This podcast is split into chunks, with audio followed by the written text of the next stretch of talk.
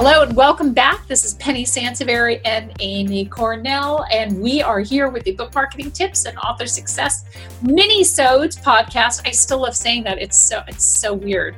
But I love doing these smaller compressed shows because as we've talked about, little snackable content that people can kind of run with. So today we wanted to talk about something to improve your website. So a lot of authors come to us and say, you know, my website's not good and I need, you know, people, you know, people aren't really taking action. They're not, they're not signing up for my newsletter, whatever. Images can greatly improve your website. So clear, crisp images, and in fact, real faces, so real people, not necessarily models. This is kind of a little weird, geeky, nerdy thing that I just love people looking at you rather than looking away helps to improve your website conversion.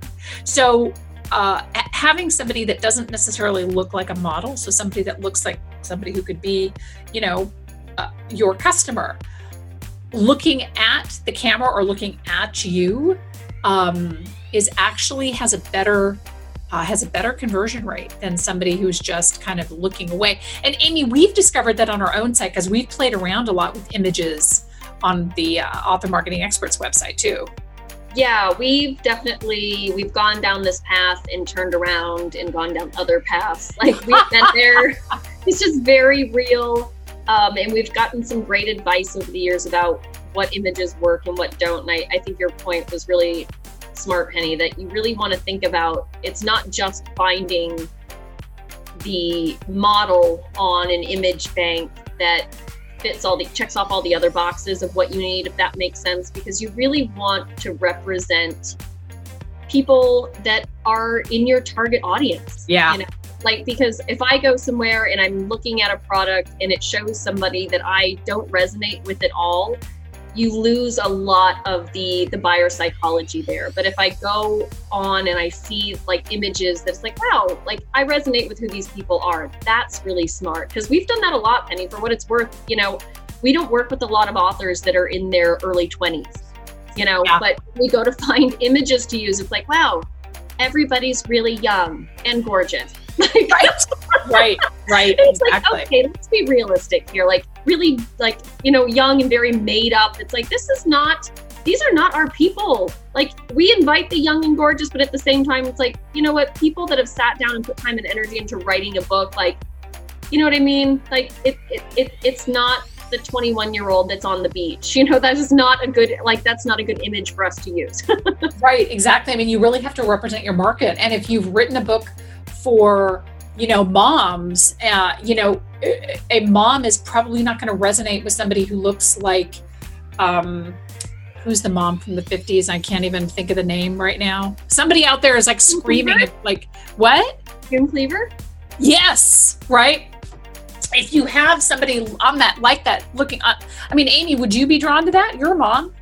No This is why we're doing a podcast and not like a TV show. Let's be honest here. this is this is why we don't do our podcast and video. Yes. I know, but it's very true though. And it's like we're not saying that like, oh, you have to be a certain way or you have to be this or you can't be this. But you really do want to make smart choices about who your audience is.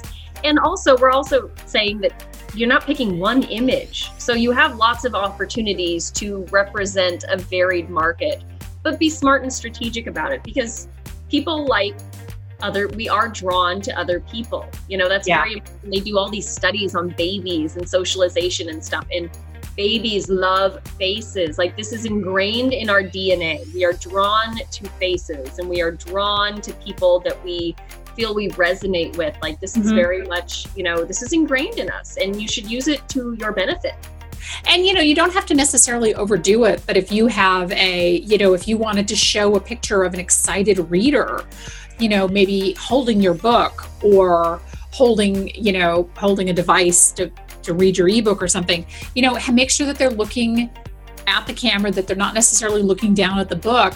And it's a funny thing but every every blog that you read, every article that you read on increasing your website conversion, they talk about images as one of the bigger things. Even if you say, you know, Penny and Amy, thanks, I don't really want to use people on my website, that's fine. don't use pixelated, hard to see images um, because the mind is an image processor, it's not a word processor. So if you show an image that's ugly or hard to see or is very, you know, fuzzy or too small or whatever, yes. um, people and you know i see that a lot on websites where i'm like oh my gosh you know they they could have really done so much better. The other thing the final tip is and this is kind of weird and i don't know why this is although i my the nerd side of me really wants to know if you're going to show a mobile device so if you're going to show somebody reading your book on a device make sure it's an apple product. Isn't that weird? Well doesn't surprise me though I know, but it's kind of when you think about that, you're like, wow, you know. So if, if you're showing like an, and there's nothing wrong with Android devices, and there's nothing wrong with Kindle readers, etc. But for whatever reason, the general, you know, the general consensus is the Apple products do tend to help the conversion on your website. So there you go. Even if you're on an Android device yourself, definitely use the Apple products on your website. But these small things, and we've seen this on our own website, small things can really make a big difference. So if you're struggling with your website, make sure that your images are crisp and clear. And if you want to add people, make sure that they look like your reader and that they're looking at the camera. Thank you so much for tuning in to our mini-sode podcast. This is Penny Sansevieri and Amy Cornell, and we'll see you next time. Bye-bye.